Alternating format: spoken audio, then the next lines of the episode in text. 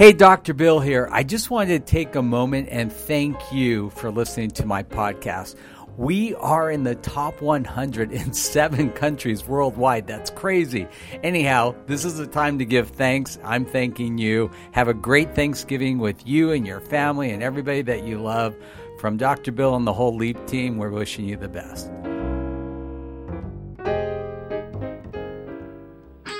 The LEAP Foundation proudly presents the Meet the Mentor podcast with New York Times bestselling author, motivational speaker, and celebrity dentist, Dr. Bill Dorfman.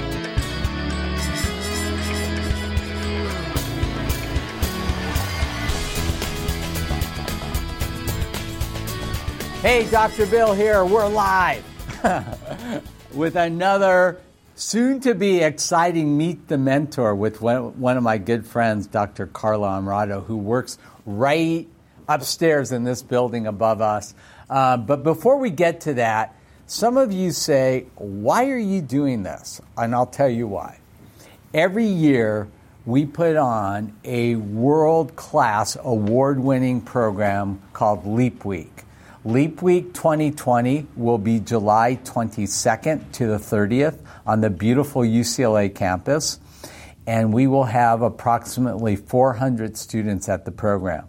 We're already lining up such a great array of speakers. I spoke to my good friend Katey Sagal yesterday, uh, Sons of Anarchy. For those of you who are my age, will remember her as Peg Bundy on um, what was this show? Married, uh, with, Married with Children. Um, and her son, oh my gosh, her son is starring in a new series. I think it's coming out on Netflix um, earlier this month. Uh, which will be exciting too. But but anyhow, so Katie's coming, um, and I've spoken to Christian Slater, and he's going to come. And um, there was one other celebrity that I spoke to. Anyhow, it's going to be awesome and we'll have great business leaders as always, and we'll have 80 plus Australians and the mayor of Perth, Australia, well, past mayor of Perth, Australia, um, Lord Mayor Lisa Scaffidi, and a lot of other great speakers. So, if you haven't signed up for LEAP yet, go to www.leapfoundation.com for students 15 to 25 plus, and we promise to give you a world class award winning program. Um, and we're super duper excited. And there's so many cool things. Also, we are having our second annual gala this year that looks like my camera's falling over as I'm talking. And that will be on April 29th at the Jim Henson Muppet Studio, which will be really phenomenal and really fun. So you and your folks can all come, and we'll have tons of great surprises and prizes. And my good friend Kirstie from Pentatonix will be hosting it with me, and she will be performing. So there's no reason not to come.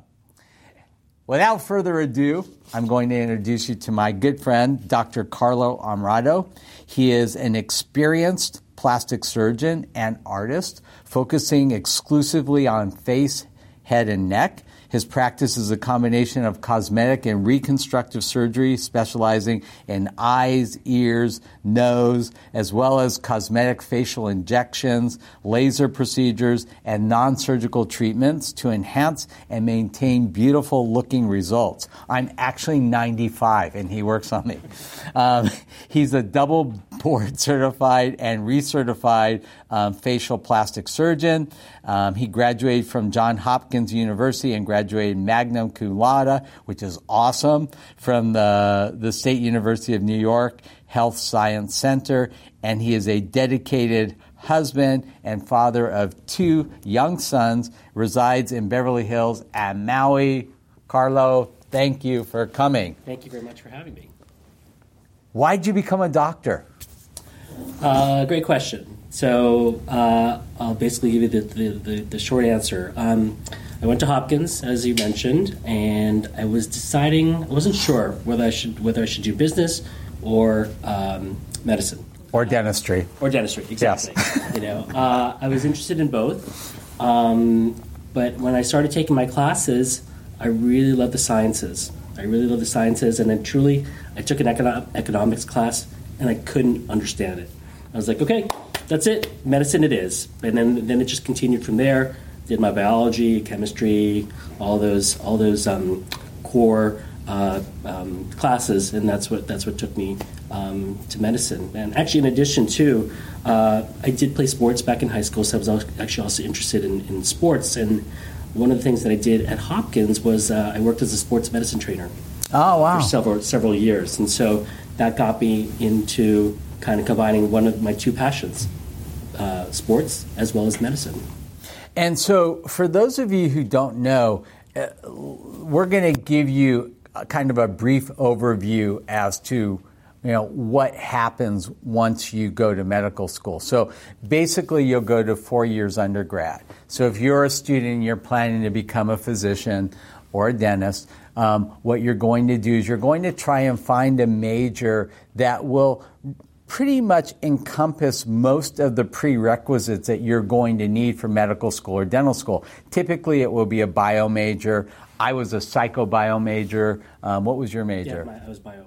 bio. So, you know, and you want to try and have as much overlap so you can actually get out in four years. So you do four years, then you go to medical school or dental school.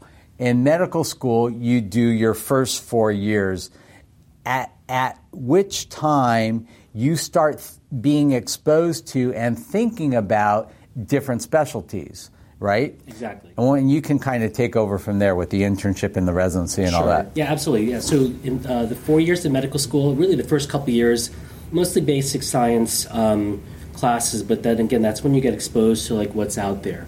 You know, I had no actually, I, know, I had no idea ear, nose, and throat um, surgery existed until I actually got into med school. But what what kind of drew me there actually was just kind of was were my classes like anatomy was was fantastic, it was phenomenal, really interesting. Uh, I loved everything about the body, but for me, it was actually the intricacies and the complexity of the head and neck area um, that actually really intrigued me. Because actually, going into med school, I was thinking I'm doing orthopedics. Again, I, I talked about being a sports medicine trainer. I was going to be an orthopedic surgeon, but again, I got exposed, and I was like, wait, head neck is really awesome. Let me look into it. And um, within ear, nose, and throat, there are actually like several different subspecialties that uh, are also intriguing. So one of the reasons why I first got into ENT was actually the ear, the otology. You know, at that point, cochlear implants were somewhat in its infancy, but to me, at that point, like putting an implant in someone's ear, basically allowing allowing them to hear, was phenomenal. Um, so that's that's what got my interest in ENT. But when you're in your first four years of medical school, at what point do you have to start saying, "Okay, I'm going to be a GP or I'm going to be a"? With some of the subspecialties like orthopedics, dermatology, like ENT is one of them, you kind of actually have to decide early, earlier on, because it is actually competitive. Um, there's only about 210, 220 spots in the country.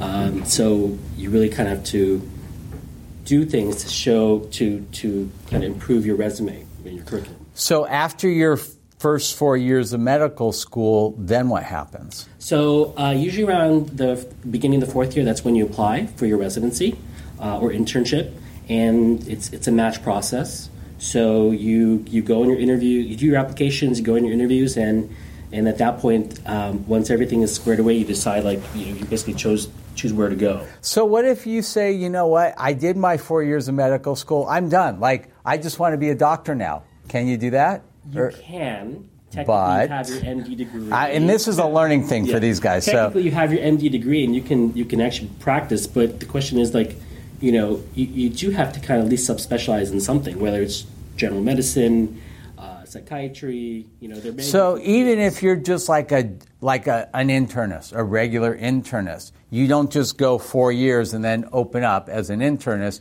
You still have to do a residency program, Exactly. right? You know, I'm sure it's like this for dentistry. Like, you know, medicine is a lifelong learning process. You're never, you So never stop right. to learn. So typically, you, you do your four years, then you do your residency program, which is another. Correct. So for me, actually, it was I did two years of um, general surgery uh, as a as a sort of the precursor to ENT. I did four years of ENT, and then I did a year of fellowship training after that. So two, four, six, seven more years. Seven years. So four years of medical school plus seven more years, so that's 11 years. Correct. Exactly. Depending on the field that you choose, there's some that, that you can actually, you know, get into practice earlier, but you know, you still have to learn. Again, once you medical schooling kind of takes you so far. So no matter what field you go into, you really have to do further training. And and so you actually did two years of general surgery and then went into just straight ENT. Straight ENT, correct. Okay, and in ENT you kind of subspecialized in Uh, plastics. You still learn. You still you learn everything. You know. So um, we do head and neck. At that point, I was doing head and neck cancers, sinus surgeries, treating kids.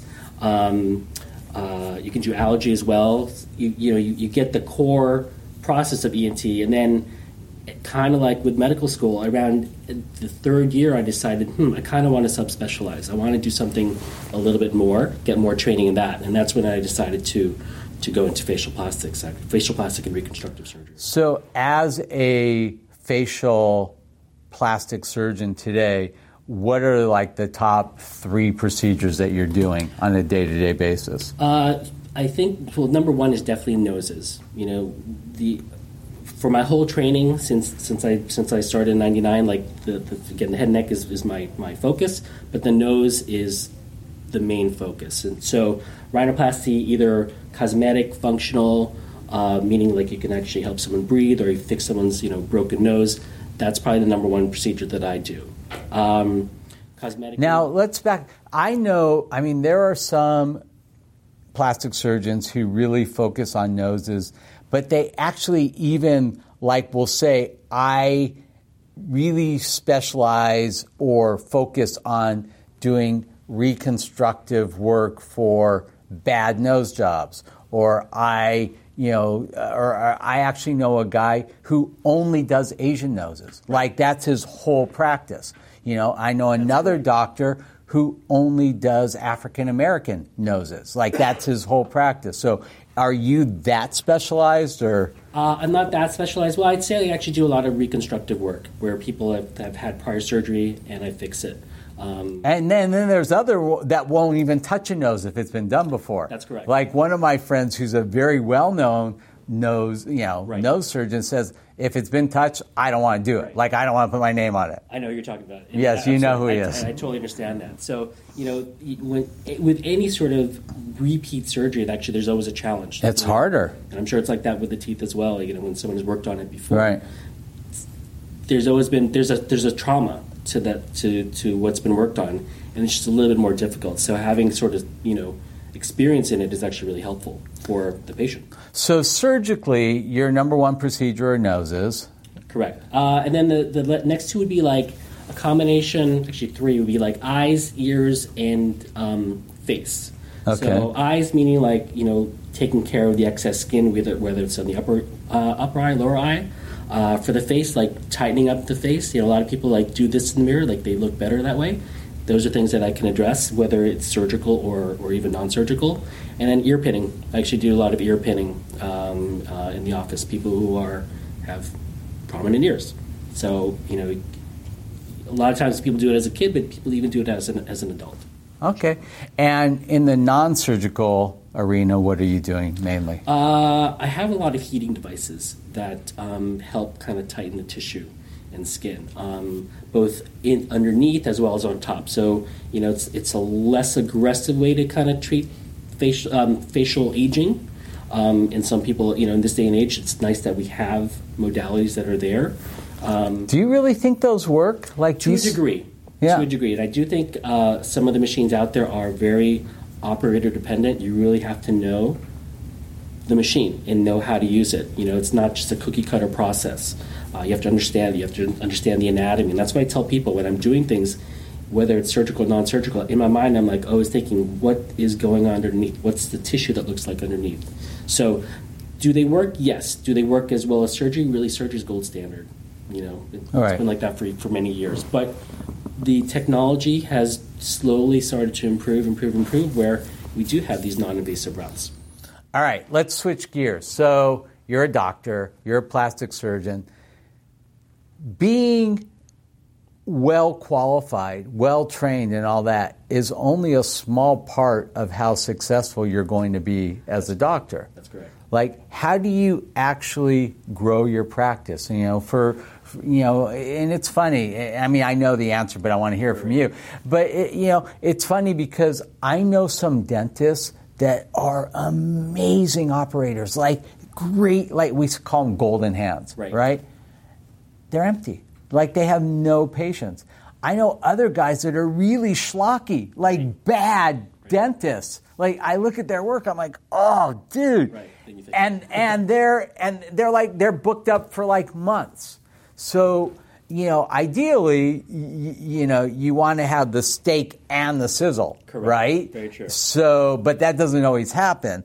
But how do you balance that with your practice? I practice? mean, that's a great question. You know, I think uh, the bottom line is that really having a core group of staff members that are who just work well and work well together. And that's one aspect of things because a I can't do everything myself. I can't, you know, greet the patient in the door, check him in, bring him to the back.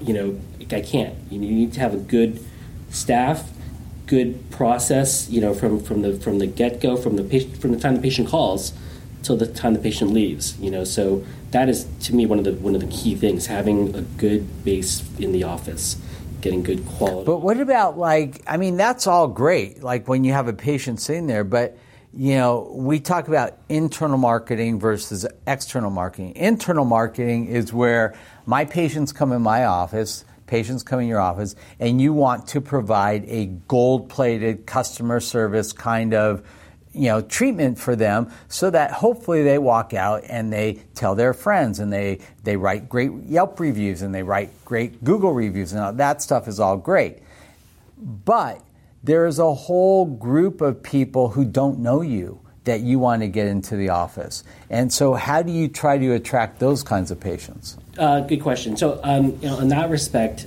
uh, I do think like word of mouth is sort of the best way to kind of slow. It, it, it's a slow, slower process, but it's it's a more stable process in terms of growing word of mouth and you know having doctors, patients, colleagues like refer pa- uh, people to me. That's that's key.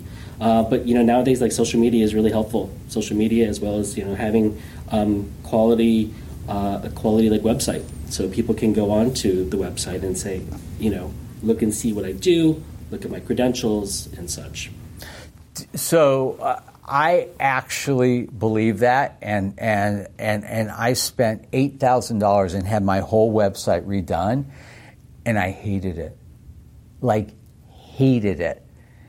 And then I had it redone, and I paid the guy ten thousand dollars. So I literally spent eighteen thousand dollars. Now I love it, but oh my gosh, was it expensive? And it took uh, what? How many months, Nicole? Like six months? Like months and months to do it. Um, I also, and I don't know if you do. Um, we've never really talked about this. I also have like a whole social media team. Um, do you have Not- people that help you do that, I, I or do you have one person actually who's who's really awesome at doing it. But I think yeah, it's, you can either have one person or a team, and sometimes you know one person's good, sometimes a team is really good. But again, all those all those things added up to, totally help sort of progression. Where would you say you get the lion's share of new patients that aren't patients referring patients? Um, through like uh, yeah, online, like people like going online, like looking up whether it's uh, you know noses or scar revision or ears. People look online, and then they they kind of I guess Yelp is like a big actually help in that respect because they usually even though my website's up there, if you if you look at me, Yelp is also like one of the top. Um, uh, um, you know things that come on, online. Uh, and you've been practicing how many years now? Uh, I've been so total. I've been in practice for 15 years. Wow. Uh, but actually here in LA for about 11. and you're also practicing in Maui? I go to Maui, per- Maui periodically. Uh, that's something that just happened about five years ago. Uh, I, I, I love the water, I love the beach and such, and it just it, it was something that that happened um, that I took that I took advantage of. You know, in terms of like being able to go there, see patients, take care of patients, operate, and and just again smelling the air of Maui is awesome. That's awesome. So, if you could like wave a magic wand and say, "This is what I want my practice to look like five years from now," what's that vision? Great, uh, that's a great question. By the way, he has a beautiful office, and he's on the 17th floor of this building, um, which is the 2080 building. And if people want to find you, what's the best way? Uh, Website or my website is probably the best thing. It's Which drhonrado.com, d r h o n r a d o.com. Um, but yes, in terms of five years from now, like, honestly, like right now, I'm, I'm really happy with what I'm doing. Could I be busier? Yeah, absolutely. I'd love, I'd love for that. But you know, what I try to do um, as best as possible is to take care of my patients as much as possible. So I like to spend the time with them. I don't want to spend like two minutes with them, three minutes with them. I like to spend my time with them. Um, so it's just kind of continuing the process. You know, yes, getting busier would be great, and, but then I know what I do. So it's you know.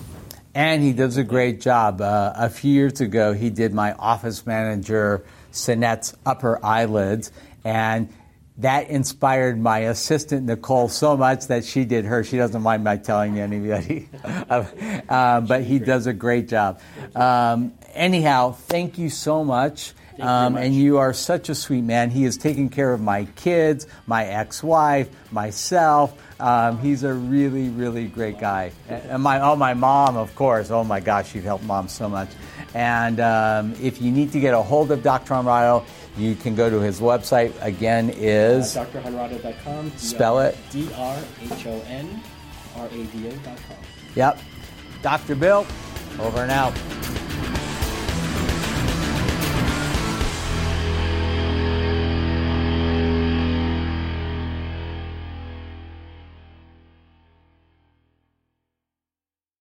This podcast is a part of the C Suite Radio Network.